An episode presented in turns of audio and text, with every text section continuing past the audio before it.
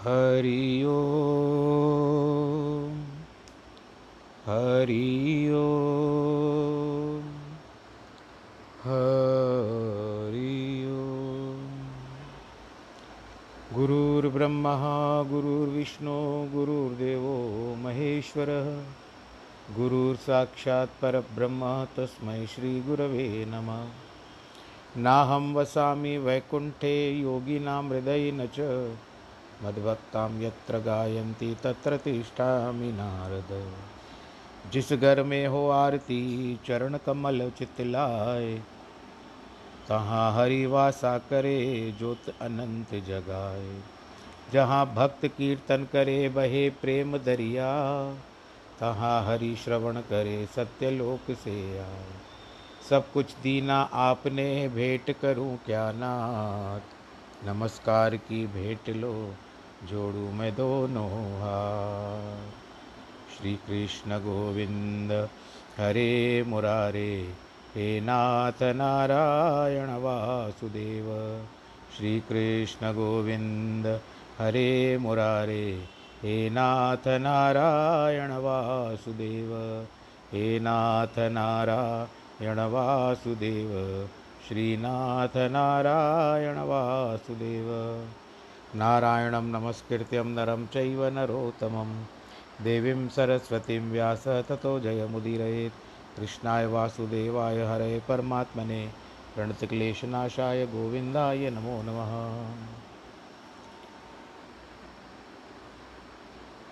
आज सर्वप्रथम मैं आप सबको नरसिंह चतुर्दशी की बधाई दे दूँ। आज के दिन सायंकाल के समय में जब सूर्यास्त होने वाला था, उस समय में प्रहलाद और हिरण्य हिरण्यकश्यपु की बातचीत चल रही थी, यानी एक प्रकार की जो बहस चल रही थी दोनों में, वो पूछ रहे था हिरण्य हिरण्यकश्यपु पूछ रहे थे कि, कहाँ है तेरा भगवान? तुझे हर जगह बचाने आता है पर दिखाई नहीं देता। आपने वो सुना होगा ना, सबको नाच नचाता, फिर भी नज़र नहीं वो आता। ऐसे दुनिया को बनाने वाला कौन है? वही शाम है, घन श्याम है। तो ये गीत अलग है, बात में ऐसे याद आ गया, बता रहा हूँ। तो सबको नाच नचाने वाला वो है कहाँ? मैंने तुझ पर कितने जुल्म नहीं किए, पर तू बिल्कुल ऐसा आ जाता है भाई, कुछ हुआ ही नहीं तेरे साथ। न कोई शरीर पे घाव लग, दिखाई देता है, न तुझे। तो आखिर कहाँ है वो? क्योंकि आपको तो पता है कि प्रताड़ित बहुत किया था प्रहलाद जी को, क्योंकि प्रहलाद उनकी बात नहीं मानते थे। वो कहते थे कि तुम, आप जू, संसार झूठा है, नारायण सच्चा है। पर हिरण्यकश्यपु कहता है कि मैं सच्चा हूँ, नारायण झूठा है, नारायण को मैंने देखा नहीं है। और अगर है भी तो मैं उसको मारूँगा।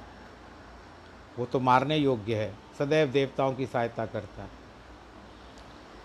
तो सायंकाल के समय में जब पूछा, तब बताते हैं कि उस समय में कहते हैं कि क्या इस स्तंभ, यानी खंबा जो होता है, जिस पे गड़ा, यानी घर ठहरा रहता है, महल ठहरे रहते हैं, क्या वो इसमें भी है? कहते हैं हाँ इसमें भी है। कहाँ नहीं है वो?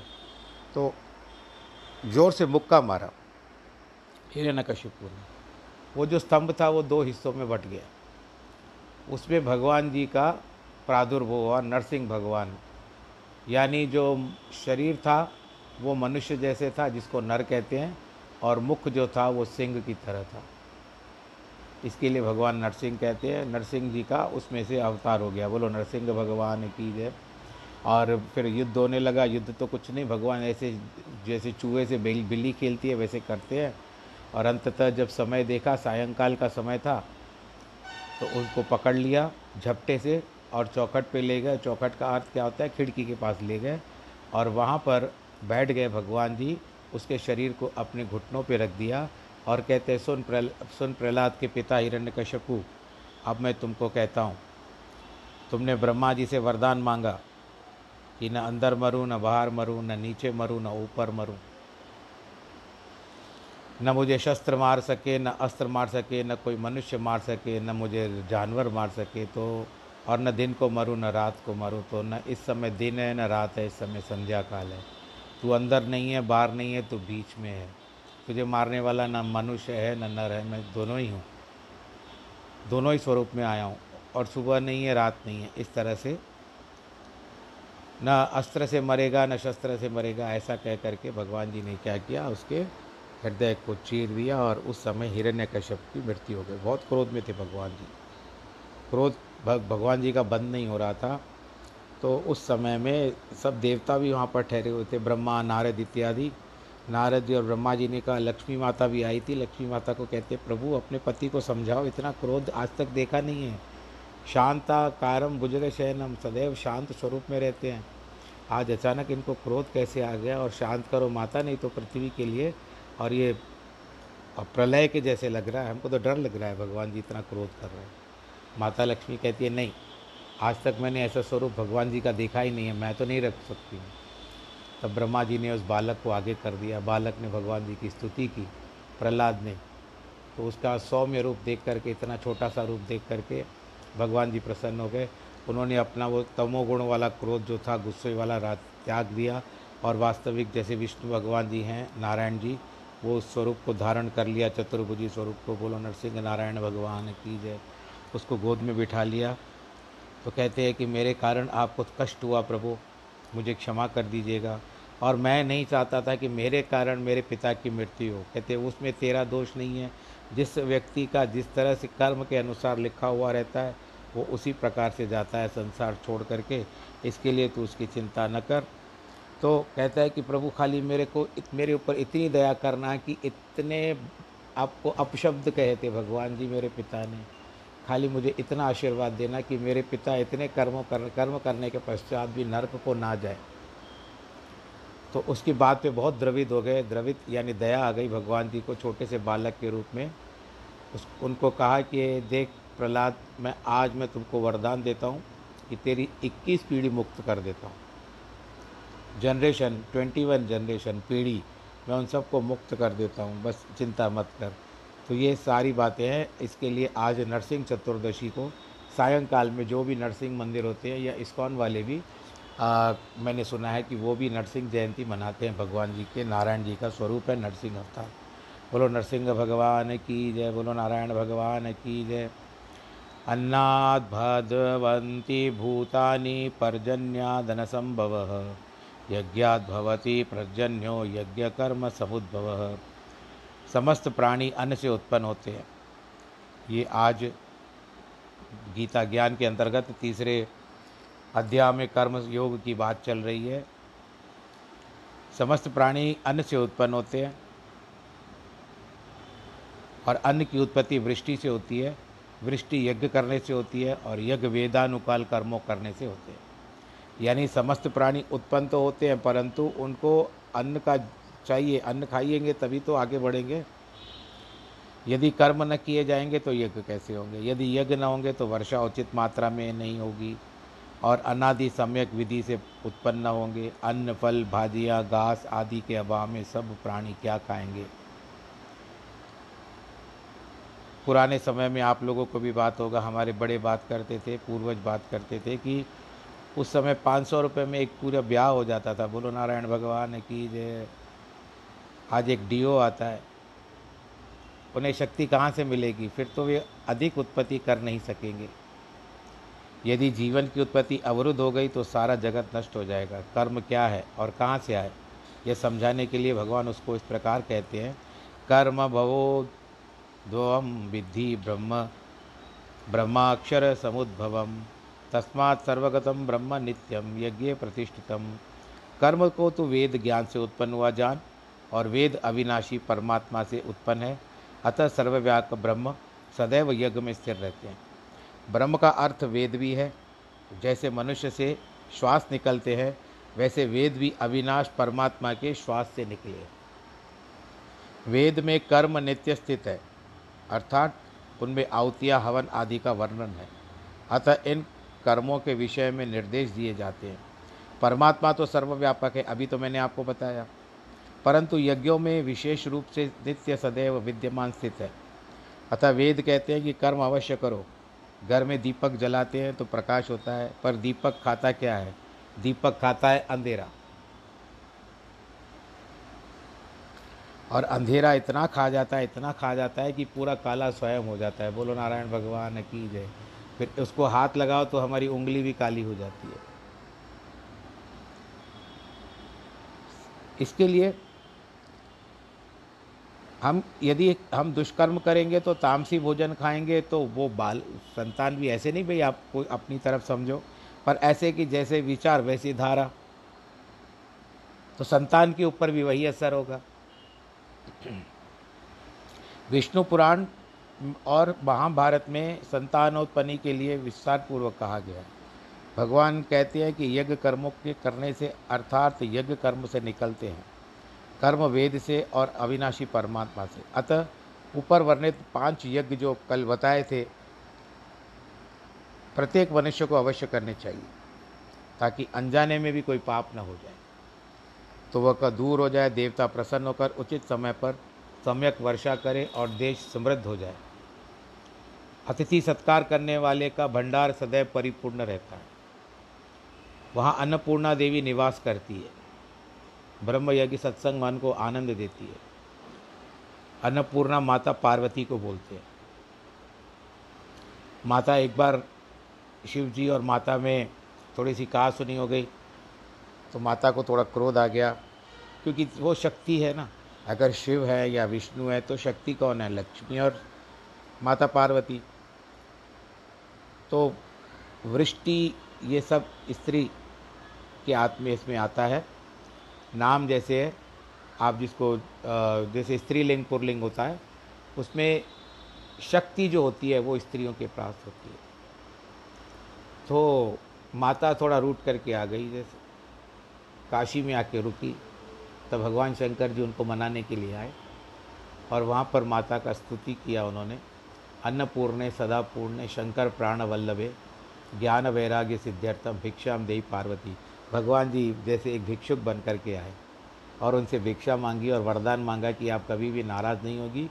जो अच्छे सत्कर्म करने वाले हैं, आप सदैव उनके घर में परिपूर्ण रूप से रहेंगी। तब माता ने प्रसन्न हो गया, हो गई और काशी में माता का, अन्नपूर्णा का एक सिद्ध पीठ है, माता के इक्यावन पीठों में बोलो, जगदम्बे माता की जय। जहाँ पर सच्चाई होती है, सबका ध्यान रखा जाता है। हर एक बारीकी से अन्न का समावेश होता है और अन्न अपने आप आता है और अन्नपूर्णा देवी निवास करती है और सत्संग मन को आनंद देता है, चित्त कतना भी व्याकुल और शांत हो जाता है। जैसा अन्न जैसा अन्न, वैसा मन। आपको तो पता है ना? गृहस्थ है अग्नि कुंड के समान। कभी स्त्री असंतुष्ट है तो कभी पुत्र। कभी माँ तो कभी बेटी। तात्पर्य यह है कि गड़बड़ी चलती रहती है। सत्संग करने से शांति मिलती है। ईश्वर में विश्वास तथा आश्रय भाव होता है। संतप्त मन होता है।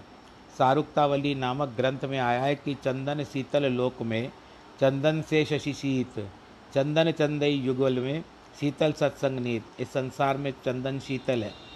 मन पर उससे भी शीतल दर तल है चंद्रमा। चंद्रमा पर चंदन और चंद्रमा, ये दोनों मन का दुख तथा ताप दूर नहीं कर सकेंगे। विरही जनों को तो चंद्रमा भी जलाएगा। जिसको विरह होती है, उसको चंद्रमा भी अच्छा नहीं लगता। तो राम के विरह में, अशोक वाटिका में स्थित माता सीता ने चंद्रमा से कहा, चंद्रमा, तेरी किरणों से तो मुझे आग, तेरी आग निकल रही है। इसे तू कुछ मेरे पास भेज तो मैं स्वयं को जला दूँ। क्योंकि उनको पति का वियोग था और अगाध अंतरदाह था। चंदन और चंद्रमा से भी बढ़कर शीतलता प्रदायक है, सत्संग, क्योंकि मन के दुख व ताप को दूर करके शीतलता प्रदान करता है। ऊपर की बात में जैसे आया कि जैसा अन्न, वैसा मन। एक ब्राह्मण था, उस ब्राह्मण ने अपनी पुत्री का ब्याह, यानी रिश्ता जो निश्चित किया किसी दूसरे परिवार में, दूसरे ब्राह्मण के घर में, और उसके पश्चात उन्होंने नहीं, शायद कोई गरीब था। हाँ उन्होंने किसी दूसरे के घर में अपनी पुत्री का रिश्ता किया और बातचीत हुई कि मैं इतना सा सोना मेरी बेटी को दूँगा। ब्याह हो गया, सब कुछ, राज़ी खुशी हो गया। दो तीन दिन के बाद बेटी घर में आ गई। तो पुत्र, पिता ने पूछा, पुत्री, क्या हुआ? कहती है, देखो, आपने नकली सोना दे दिया है। कहते, भाई, मैंने तो सोना असली दिया था, फिर ऐसे नकली कैसे हो गया? कहती, मुझे पता नहीं। उन्होंने कहा, तू भी झूठी तेरा बाप भी झूठा तेरा सोना भी झूठा जा तेरे मैके को। तो सोनार के पास ले गए। सुनार ने नहीं माना कि नहीं नहीं, मैं तो सच में दिया था। आप में से भाई कोई सुनार हो तो बुरा मत मानिएगा, कोई ज्वेलर हो तो। तो सुनार ने कहा, नहीं माने। राजा के पास जा कर के शिकायत कर दी। राजा ने विचार किया। और वो जो सोना था, वो जब्त करके रख दिया कि जब तक फैसला ना हो, ये सोना मेरे पास रहेगा। तब क्या किया? राजा ने सो मंत्री वर्ग से सब सलाह की कि क्या करना चाहिए बताइए बात। मंत्री वर्ग ने कहा कि महाराज जी, इसको हम लोग किसी दिन ले लेंगे, अभी कोई ऐसी कोई जल्दबाजी नहीं है। अब क्या था? वो जो सोना था, वो खजाने में रखा गया। खजाने में वो धन के साथ मिल गया। धन के साथ मिलने के कारण उसका प्रभाव अभी जैसे कोरोना के लिए बोल रहे हैं कि किसके, जिसके साथ मिल जाता है वो पकड़ लेता है उसको। तो ये कोरोना लग गया, सारे धन को बोलो, नारायण भगवान की जय। कोरोना जो लग गया, अब उसमें से धन निकलता था, राजा के खजाने में से। बहुत सारे संत थे वो सदाव्रत के लिए आते थे, मंदिर में आते थे, उनके लिए भोजन की व्यवस्था की हो जाती थी। जैसे एक प्रकार का भंडारा कहो या लंगर कहो या सदाव्रत तो राजा के पास ऐसे भंडारे चलते रहते थे। जिस तरह से हम अमृतसर जाते हैं या किसी भी गुरुद्वारे में जाते हैं तो लंगर खाते हैं ना, उसी तरह से भंडारे चलते थे। तो वो धन जो था, उसमें से जो अन्न आया, जो सोने के साथ जुड़ा हुआ धन रखा था, उसमें से जो अन्न आया उस अन्न को एक संत ने खा लिया। जब संत ने खा लिया तो खाने के पश्चात मन में अनेक प्रकार के विचार आने लगे संत को। बाहर भगवान जी के मन जो मंदिर में बैठे हुए थे, वहाँ पर बड़ी, भगवान जी की बड़ी सुंदर मूर्ति थी और बहुत सारा जो गहने भगवान जी को पहनते हैं, जड़ा, उहार इत्यादि देख करके आकर्षित हो गया। कहता है इसको ले लूँ तो कितना अच्छा होगा। तो धीरे धीरे करके वो मंदिर के गर्भगृह में ही सब देख लिया उसने, मंदिर के गर्भगृह में क्या किया? छुप गया। और किसी तरह से रात को उसने वो सारे जो भगवान जी के गहने थे उसने सब उतार दिए और अपने झोले में डाल दिया झोले में डालने के पश्चात वो मंदिर से निकला नहीं। क्योंकि निकलेगा तो फिर जाँच होगी, पूछा जाएगा मुझसे छोड़ और कल सुबह को वो लफड़ा हो गया कि मंदिर से बहुत सारी चोरी हो गई है, ऐसे कहते हुए। तो संत वहाँ से निकला ही नहीं, जिसके कारण इसके लिए पूछताछ नहीं हुई। वो दो दिन मंदिर में ही चुपचाप पड़ा रहा। दो दिन घबरा करके और एक जैसे ना एक कॉन्शियस रहता है, वो उसको साथ सपोर्ट नहीं कर रहा था, साथ नहीं दे रहा था। जिसके कारण वो दो दिन मंदिर में पड़ा रहा, आखिर वो जो खाया हुआ था, अन्न वो हजम हो गया। इसको बोध हुआ कि ये मैंने कलम अच्छा नहीं किया है, कर्म अच्छा नहीं किया, इसके लिए राजा के पास गया और सारी बातें रख दी। कहता है, देखो, मैं मानता हूँ, अगर आपको मुझे कोई सज़ा देनी है तो सज़ा दो, राजा ने पता किया और कहते हैं कि कहाँ से गया, धन क्या हुआ, क्यों, किस तरह से हुआ? तो सबने कहा, वहाँ जो खजाने से आता है, वहीं पर रखा था वो सुनार का जो बनाया हुआ था, वो भी उसके साथ ही रखा था, जिसके कारण इस संत के को भी बदल दिया स्वभाव को। संत के ऊपर भी वो प्रभाव कर गया। राजा ने कहा कि मुझे तो सत्यता मिल गई। उसी समय राजा ने पंड उसको, आदमी को बुलाया और क्या किया, उसकी बेटी को बहुत सारा अपनी तरफ़ से कुछ दे करके और जो भी सोन बन, सोना बनता था, आप उसके संबंधियों को बुलाया, ससुराल वालों को बुलाया, कहते, भाई, ठीक है, गलती इनकी नहीं है, सुनार की है, वो बहुत सारा सोना खा गया था और पीतल बहुत डाल दिया था, जिसके कारण हुआ है, और ये सब हम हम आँखों से प्रत्यक्ष रूप में देख चुके हैं, इसके लिए इस बच्ची को लेके जाओ, मैं सोना देता हूँ, ऐसा कह करके कहा। तो इस तरह से कहते हैं कि जैसा अन्न, वैसा मन। तो अन्न को भी इसके लिए सदैव कई लोग कहते हैं कि जितना अपने हाथों से कमाया हुआ, जितना अपना पसीने को बहाया हुआ हम लोग अन्न खाएँगे तो उतना ही अच्छा होगा। बोलो, नारायण भगवान की जय। पूछा भी गया था, जब भागवत में भी बताया जाता है कि, और महाभारत में भी बताया जाता है कि जब द्रौपदी, जब भगवान भीष्म पितामह शेष शैया पर थे तो मैं नारायण जी की बातें बहुत करता हूँ ना, इसके लिए शेष शैया बार बार आती रहती है हम मुख पे क्योंकि भगवान जी शेष शैया पर विराजमान है। तो ब्रह्मा जी विष्णु पितामा जी थे, वो बाण शैया पर सोए हुए थे तो उनसे भेंट करने के लिए सब लोग आए। तो द्रौपदी को कहते, द्रौपदी, मैं देखो, इतना बड़ा वीर होने के पश्चात भी मैं तुम्हारी रक्षा नहीं कर पाया, क्योंकि मैं उस पापी का अन्न खाता था, दुर्योधन का। क्योंकि राज उसी का चलता था ना, मैं क्या करूँ? और मैं तो हस्तिनापुर से बंधा हुआ था।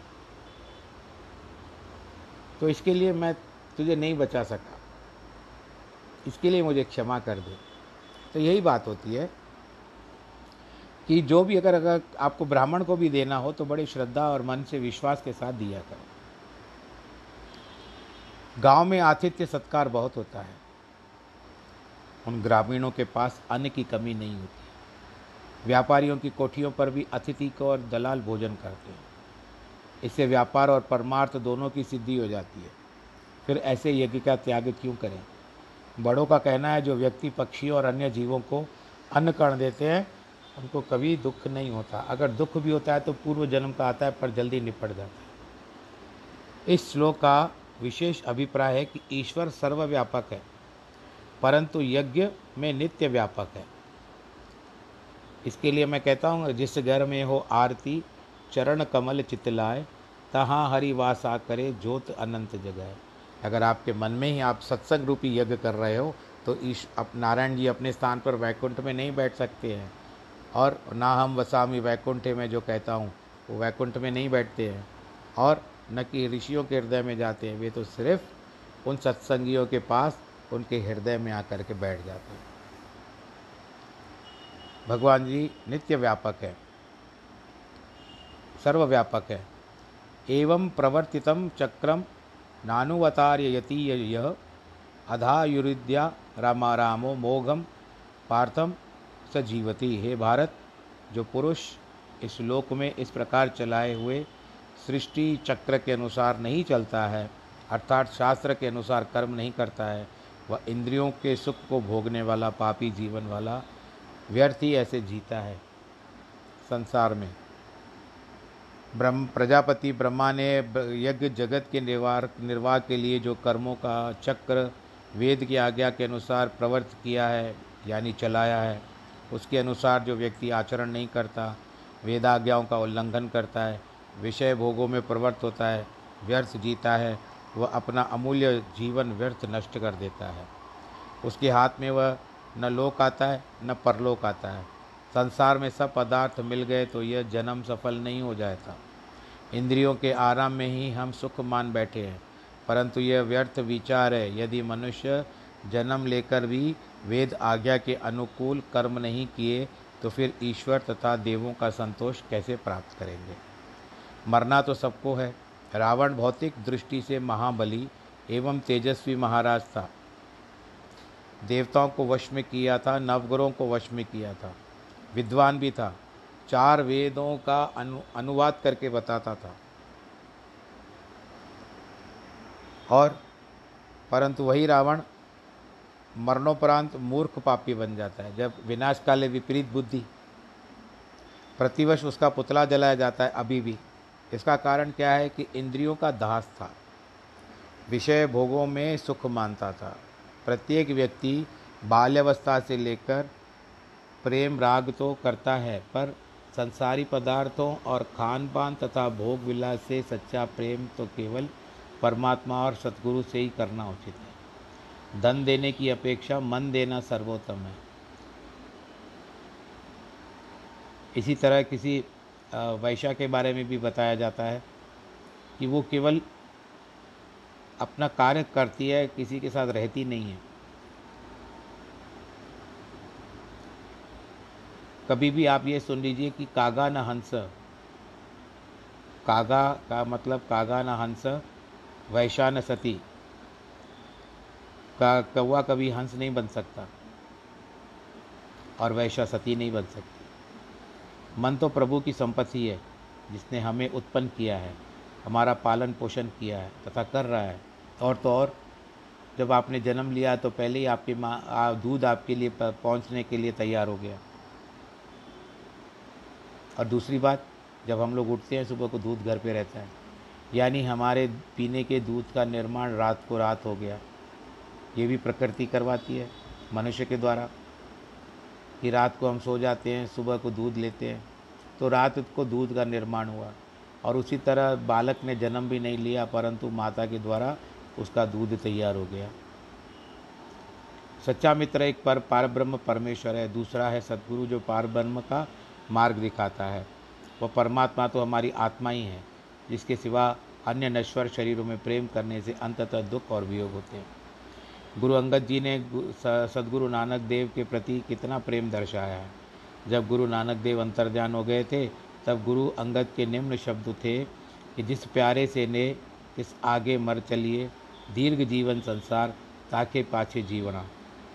छांदोग्य उपनिषद में आया है कि शिकारी जाल फैलाता है तो पक्षी दाना चुगने के लोभ में आकर फंसते हैं, पर दाना चुगने के उपरांत उड़ने का प्रयत्न करते हैं तो गिर पड़ते हैं, क्योंकि उनके पैर फंस जाते हैं, जाल में फंस जाते हैं। और बहुत प्रयत्न करते हैं, आखिर थक आ करके चुप होकर के बैठ जाते हैं। हमारा मन भी ऐसा है, माया जाल के विषय रूपी दाने पड़े हैं। मन तो इंद्रियों के द्वारा उन विषयों को खूब भोगता है। उसके बाद उड़ना भी चाहता है, पर मोह जाल से निकले कैसे? आखिर थक जाता है, विवश हो जाता है। मृत्यु के सिवा और कुछ प्राप्त नहीं होता। वे व्यक्ति अंत में उस मोह में ही प्राण छोड़ देता है। काल शिकारी के हाथ में आ जाता है यदि इसका प्रेम अनुराग सच्चे स्वामी परमात्मा के प्रति होता तो वह आकाश में उड़कर आकर के उसको मिलता, वास्तविक आनंद का उपलब्ध कराता। परंतु कहता है, कौन भगवान? हम तो किसी को जानते नहीं हैं। यहाँ तो हम बीज बोकर फल खाते हैं। परंतु परलोक के लिए भी तो कुछ बोना चाहिए, ताकि वहाँ भी सुखपूर्वक जीवन बिताएँ। आप जब यात्रा करते हैं तो कितने खाने पीने की वस्तुएँ लेके जाते हैं, पहनने के लिए कपड़े ले जाते हैं। और आजकल तो ऑनलाइन बुकिंग होती है होटलों की, यहीं से बुकिंग करा के जाती है और होटल भी अच्छा होना चाहिए, रहने के लायक होना चाहिए। तो चार बार तो आप भी देखते हो कि यहाँ पर ऑनलाइन पे बुक जो किया है, मेक माई ट्रिप में या जिस जो भी कंपनियाँ हैं उनके द्वारा मैंने किया है तो वो होटल सही है या नहीं है, आप चार बार उसको देखते हो, उसकी रेटिंग्स देखते हो। क्योंकि आपको पता है कि वहाँ पर आपको घर का जो आनंद है वो आनंद आपको वहाँ भी चाहिए। तो वो तो केवल शरीर है आप परदेश में भी जाते हैं तो यहाँ पर तो आप जब संसार जो भी छो, छोड़ करके संसार जाएगा तो विदेश के लिए आपको ये सब जमा करने की आवश्यकता नहीं है। उसके लिए आवश्यकता है तो केवल आपको अपने कर्मों को जमा करने की आवश्यकता है। और वो भी अच्छे कर्म और अच्छे कर्मों में भी सत्कर्म। एक भिखारी एक घर के द्वार पर कहने लगा, माता, मुझे तीन जन्मों के भूख को, भूखे को कुछ खिला दो। यानी मुझे तीन जन्मों की भूख है। महिला ने कहा, बच्चे, तुम ऐसा क्यों कहते हो? उत्तर मिला, माता, मैं सच कहता हूँ, पूर्व जन्म में मैंने कोई दान पुण्य नहीं किया था। अतः आज मुझे भिक्षा मांगनी पड़ रही है।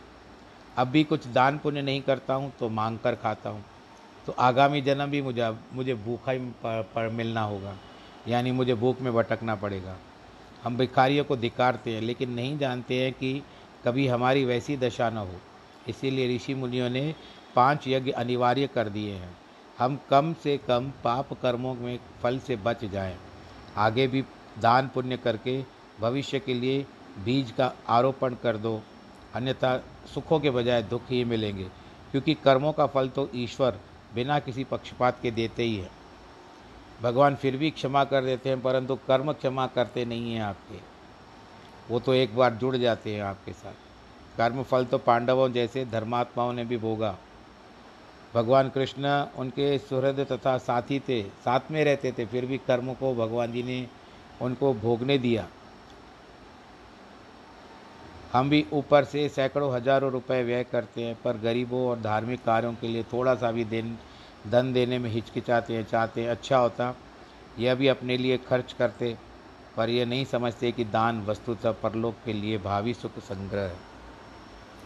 बाकी ऐसा भी होता है कि कई लेने वालों को भी आदत पड़ जाती है।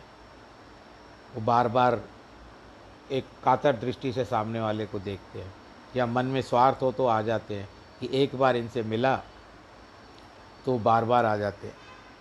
एक बार मुझे कहीं से फ़ोन आया कि, कि किसी फाउंडेशन से फ़ोन आया कि किसी की बहुत हालत ख़राब है क्या कुछ दान कर सकते हैं? मन में आया मैंने कर दिया ऑनलाइन पेमेंट कर दी। पर उसके बाद वो बार बार फ़ोन करने लगे आज इसकी तबीयत ख़राब है आज उसकी तबीयत ख़राब है। तो उसको मैंने ब्लॉक ही कर दिया बोलो नारायण भगवान की तो कई लोग स्वार्थी भी होते हैं कई लोग आपका फ़ायदा भी उठाते हैं आपके भोलेपन का। परंतु जहाँ पर आपको उचित लगे आप वहाँ पर दान करिए। जो ज़मींदार खलियान का संपूर्ण अन्न खाकर ख़त्म कर देता है और आगामी मौसम के लिए बीज जितना भी नहीं बचाता तो आगामी वर्ष में क्या बोएगा, क्या पाएगा और क्या खाएगा? दान पुण्य करके हम किसी भी पर उपकार नहीं कर सकते।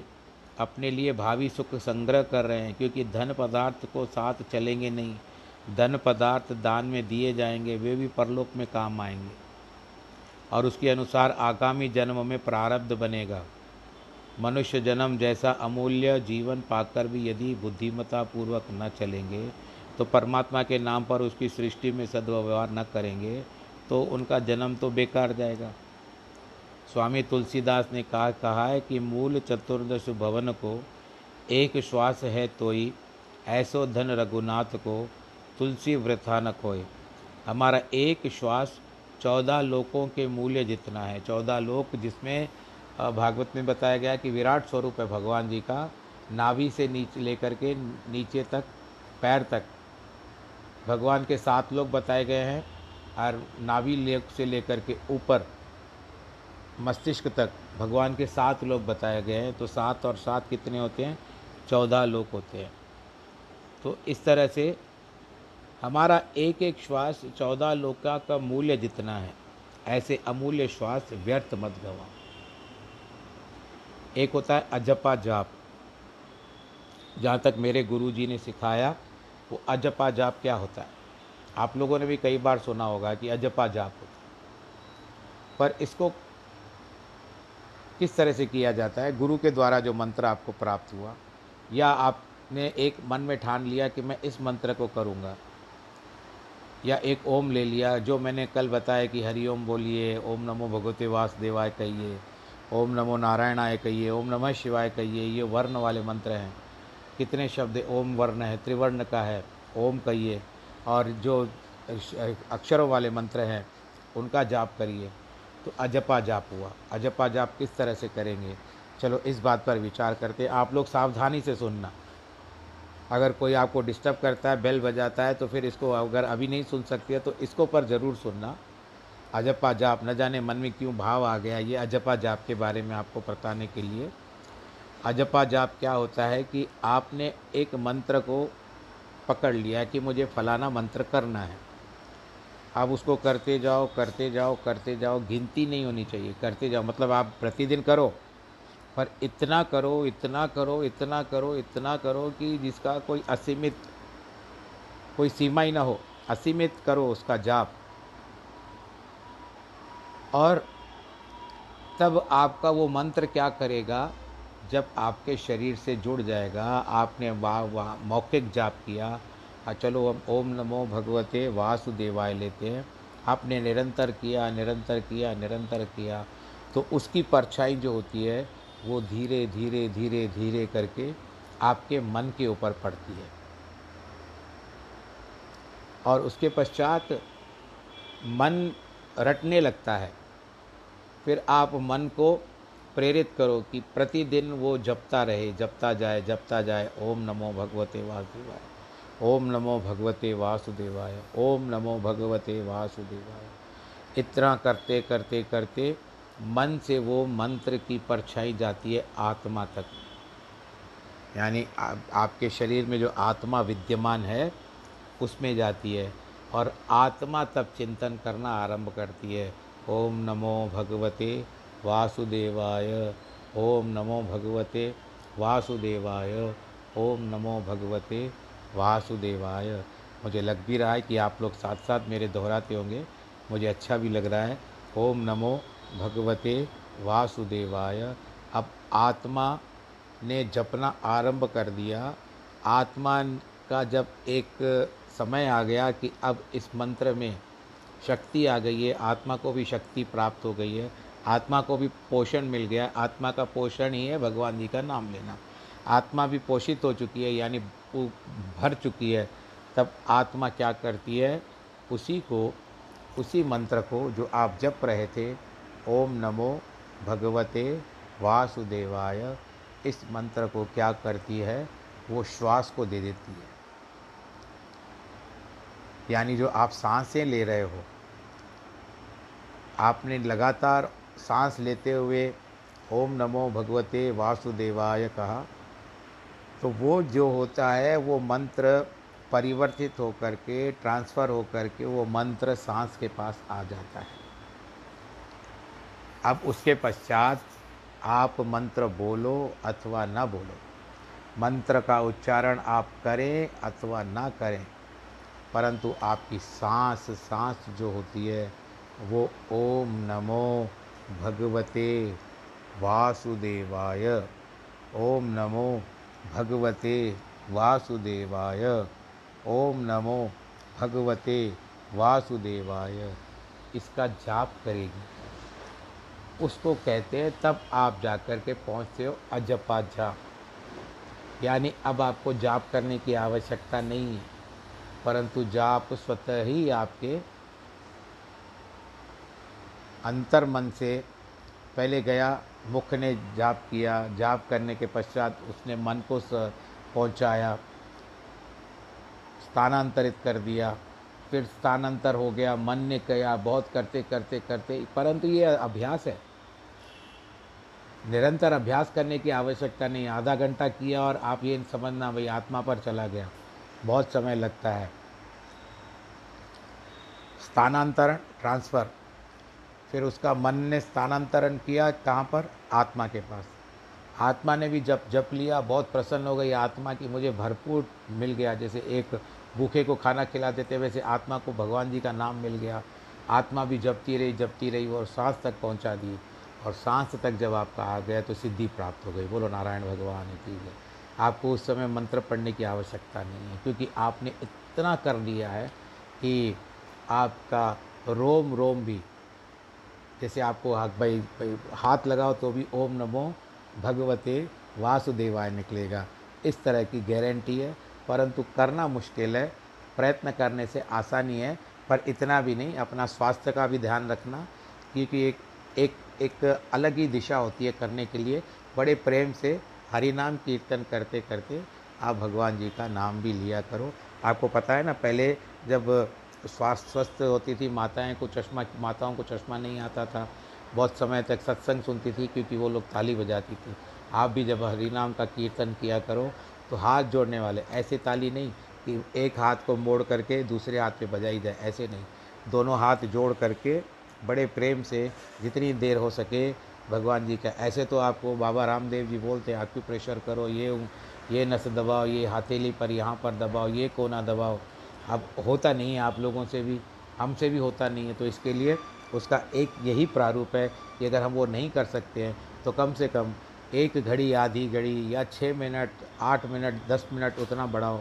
भगवान राम नाम का चिंतन करो और धुनी लगाओ। धुनी लगाते लता, लगाते रघुपति राघव राजा राम। ये दोनों हाथ जैसे जोड़े हुए हैं ना, इन जोड़े हुए हाथों से ज़ोर ज़ोर से ताली बजाओ। दो तीन मिनट करते करते अभ्यास करते जाओगे, रघुपति राघव राजा राम, पतित पावन सीताराम, ऐसे कहते हुए आप देखो। और स्वास्थ्य भी अच्छा हो जाएगा। बोलो नारायण भगवान की जय। कथा को शायद विश्राम देने का समय आ गया है। आपको बहुत बहुत बधाई फिर से एक बार। आज नरसिंह जयंती है और उसके पश्चात कल का भजन गुरु बाबा का सबको पसंद आया। मैं प्रयत्न कर रहा हूँ और भी अच्छे भजन, थोड़ा संगीत के साथ भी प्रयत्न कर रहा हूँ। जैसे सुविधा होगी, आपके यहाँ पर डाल दूँगा। जिनकी जन्मदिन है और जिनके वैवाहिक वर्षगांठ है, उनको बधाई हो और यहाँ पर सत्संग पूरा करते हैं। धर्म की जय हो, अधर्म का नाश हो, प्राणियों में सद्भावना हो। विश्व का कल्याण हो, नमः पार्वती पते। हर हर महादेव की जय। सर्वे भवन्तु सुखिनः। सर्वे सन्तु निरामया सर्वे भद्राणि पश्यन्तु मा कश्चित् दुःखभाग् भवेत्।